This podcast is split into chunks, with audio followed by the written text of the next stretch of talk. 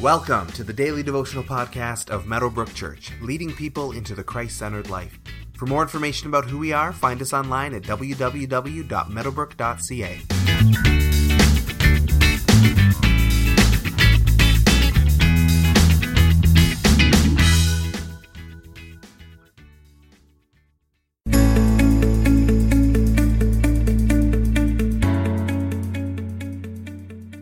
anyone hears my words but does not keep them, I do not judge that person, for I did not come to judge the world, but to save the world.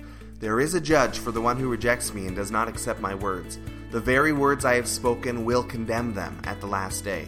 For I did not speak on my own, but the Father who sent me commanded me to say all that I have spoken. I know that his command leads to eternal life, so whatever I say is just what the Father has told me to say. John chapter 12, verses 47 through 50.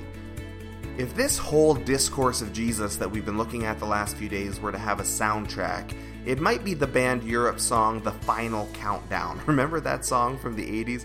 These are the last words to the Pharisees, the final words before Jesus is arrested and crucified. The countdown is on. It is the last time in John's gospel that he would address the Pharisees, and has as has always been throughout this gospel, the words of Jesus are not well received by the Pharisees. Again, Jesus' claims about himself are humongous. He claims in these verses to be the Savior of the world. He claims that his words will be the basis of judgment on Judgment Day. He claims that everything he does has been in direct communion with the Father in heaven. And he claims that following his words will lead to eternal life. Huge claims. And Jesus is either making it all up, or he's crazy as a loon, or he is telling the truth, and he is right. But then we need to ask ourselves would a liar have had the power to do what he did and the impact that he's had if there wasn't anything to what he said and taught? And would a lunatic have the insight and the wisdom to share teaching and a way of life that would transform the world for 2,000 years? Yet again, in these verses, Jesus emphasizes his service to the Father and also his oneness with the Father.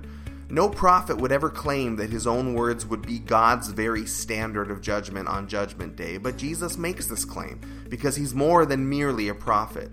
Jesus has the very words and commands of the Father, and he shares them clearly. Because of this, to reject Jesus is to reject God. To ignore Jesus' words are to ignore the words of God. To not believe in Jesus is to not believe in God. To refuse to follow Jesus is to refuse to walk in God's ways. The warning here for the people listening is a strong one. Yet the overemphasis of this passage is positive, even if the warning is strong. Jesus' words come from the Father, and all who trust and obey them will have eternal life. That is the point. That is what Jesus wants. That is the desire of God. The reason Jesus came was to save the world, and he wanted it so badly that he was willing to die a terrible death to make it happen. That's how much he loves us. That's how much he wants to save us. Salvation is what he wants, and it is offered to anybody who wants it. One last thought from these verses Jesus begins the passage by saying that he doesn't judge anyone who rejects him. Judgment will come later, at the end of days, but while he was walking the earth, Jesus was not coming to judge anyone.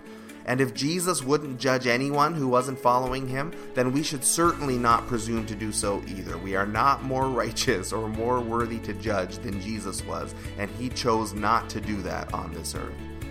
As you go about your day today, consider what you know about the words of Jesus. Sometimes it's called the red letters of Jesus. What do you know about what he taught and what he commanded, how he instructed us to live? How well are you taking his words into your life? How well are you trusting and obeying his words? When we are judged by his words at Judgment Day, how will we measure up? And what do the answers to these questions mean for our spiritual journey as we move forward?